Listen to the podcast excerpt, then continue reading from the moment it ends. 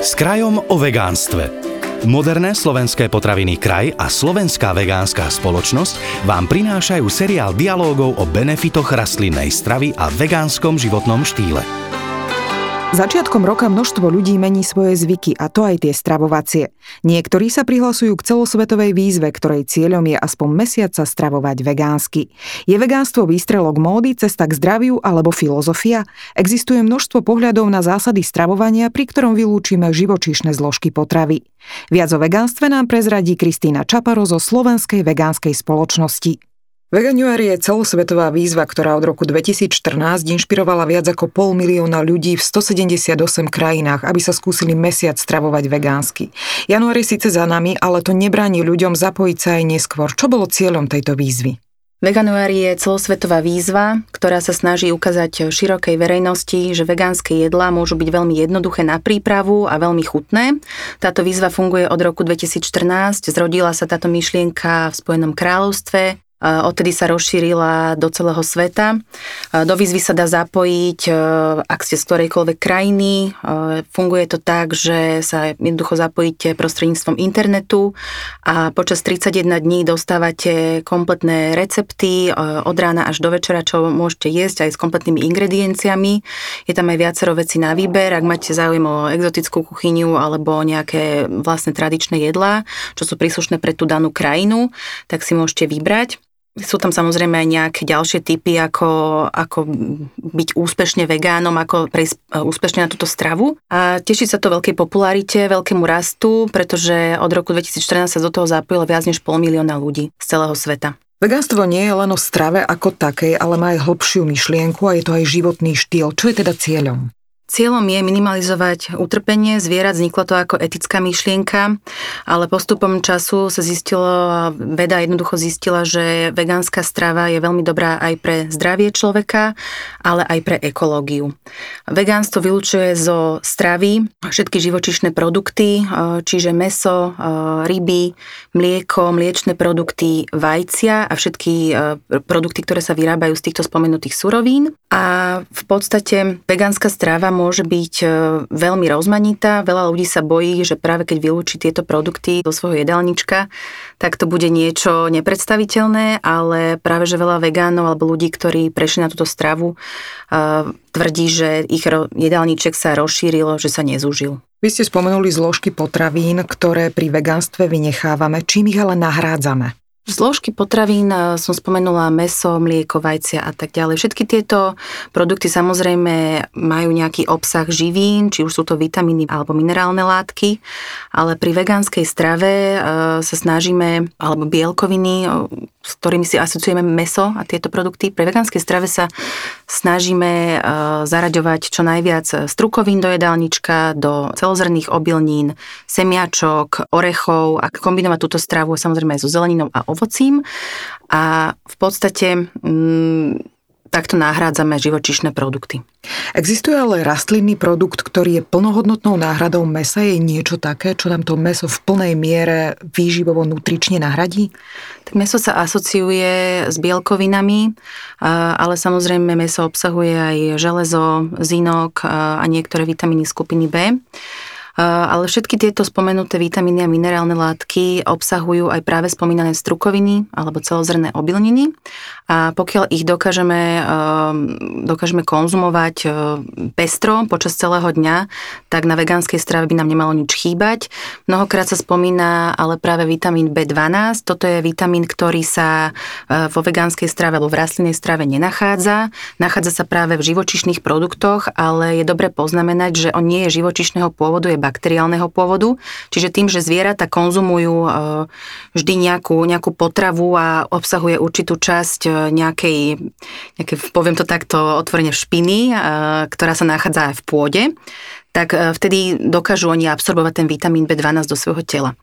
E, tým, že my už v modernej spoločnosti e, všetko priveľmi čistíme, všetko je veľmi hygienické, už nepijeme vodu z potoka alebo nejeme takú mrkvu, ako sme kedysi jedávali, alebo inú koreňovú zeleninu, tak tým pádom sa vitamín B12 nedostáva do nášho organizmu a preto vegáni musia tento vitamín doplňať v syntetickej forme. To znamená tabletkovú formu. To znamená tabletkovo, ale takisto chcem povedať, že uh, um, práve veľa zvieratám je tento vitamín B12 uh, injekčne dodávaný do tela, pretože aj zvieratá ho potrebujú. Určite bude našich poslucháčov zaujímať, že či môžeme na vegánsku stravu prejsť nárazovo, alebo by sme to mali urobiť postupne, čo odporúčate. Ja môžem povedať vlastnú skúsenosť. Pre mňa bolo veľmi e, dobre prejsť na to z vegetariánskej stravy, nebol to taký veľký šok, čiže postupne e, som vyradila z jedálnička meso, e, neskôr aj ryby, ostali mi teda nejaké síry a vajíčka, ale zistila som jednoducho, že aj tie sa dajú dobre nahradiť a cítila som sa oveľa lepšie, ale sú vegáni, ktorí sa stanú vegánmi zo dňa na deň Určite e, to záleží aj od toho, kde človek žije, e, či je tam, e, či má, či má väčší prístup k takejto pestrej rastlinnej strave, ale môže to záležať aj od generácie, či je to mladšia generácia alebo staršia. Každý sa k tomu môže dostať nejakým vlastným individuálnym spôsobom. Ak sa pozrieme na to aj zo zdravotného hľadiska, môže byť vegánstvo zdraviu prospešné? Vegánstvo je určite zdraviu prospešné.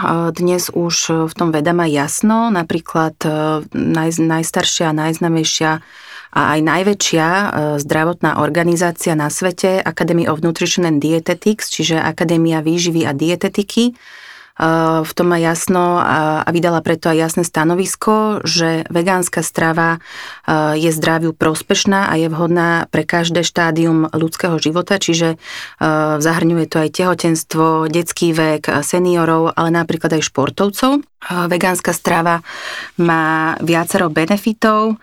Napríklad môžem spomenúť, že mm, pri vegánskej strave príjmame viaci vlákniny, antioxidantov, vitamínu C, horčíka, kyseliny listovej. Takisto obsahuje veľa ochranných fitonutrientov a zároveň má oveľa menej nasýtených mastných kyselín a cholesterolu. Tým pádom e, hlavne u starších osôb môže znížiť riziko srdcovo ochorení, vysokého krvného tlaku, niektorých druhov rakoviny, e, najmä sa spomína rakovina rakovina hrubého čreva a veľmi výrazne vie pomôcť pri liečení obezity a cukrovky, najmä druhého typu. Práve na tú cukrovku som sa chcela opýtať, lebo ľudia s diagnózami ako cukrovka by mali eliminovať sacharidy a tie sú predsa zastúpené v rastlinných zložkách.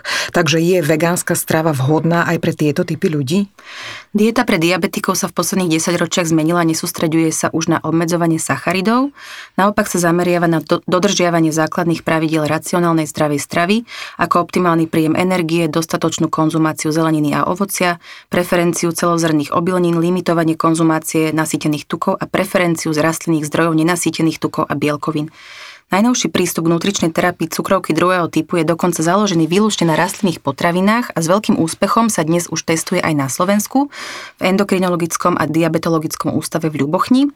Majú tam s ním naozaj veľké úspechy. E, volá sa táto strava, e, ide podľa tzv. NFI protokolu a e, pozerala som teraz nedávno dáta, pretože oni to zdieľajú aj na sociálnych sieťach, tento projekt. Pred desiatimi týždňami tam bolo okolo 150 pacientov, ktorí sa práve pomocou rastlinnej stravy dokázali zbaviť svojich liekov. A čo napríklad vegánstvo a náraz hmotnosti? Ak vylúčime živočišné bielkoviny, ktoré stimulujú metabolizmus, nepriberieme? Je to práve naopak, rastlinné potraviny majú vyšší obsah vlákniny a vody a sú tak v priemere menej kalorické, preto sú vegáni v priemere štíhlejší ako bežne sa strávujúca populácia. V rámci štúdie z Veľkej Británie na viac ako 37 tisíc ľuďoch mali vegáni v priemere o dva body nižšie BMI, čiže Body Mass Index, ako konvenčne sa strávujúci ľudia. Bolo to presne 22,5 versus 24,4. Vegáni môžu byť v priemere štíhlejší. Určite bude našich poslucháčov zaujímať aj to, čo v prípade seniorského veku a detského veku. Zrejme nie je dobré, ak detskému organizmu, ktorý sa vyvíja, uprieme živočišné zložky potravy. Alebo máte iný názor? Tak osobne mám s vegánskym tehotenstvom veľmi dobrú skúsenosť. Ak o vegánstve človek nemá veľa naštudované, treba sa určite najprv dobre informovať.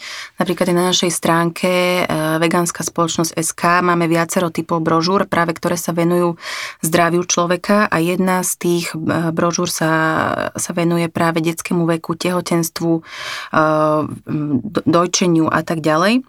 Čiže určite je dobre sa vopred informovať, ak idem do takéhoto tehotenstva, ale samozrejme tehotenstvo tehotenstvo je e, náročné obdobie života pre matku a tá strava by mala byť určite vyvážená, ak je akákoľvek, nielen vegánska, ale ako som spomínala, tak e, niekoľko svetových organizácií, práve tých e, najväčších a najstarších, tvrdia, že vegánska strava naozaj musí byť dobre vyvážená a vtedy vtedy je plnohodnotná a vhodná pre ľudí vo všetkých fázach životného cyklu.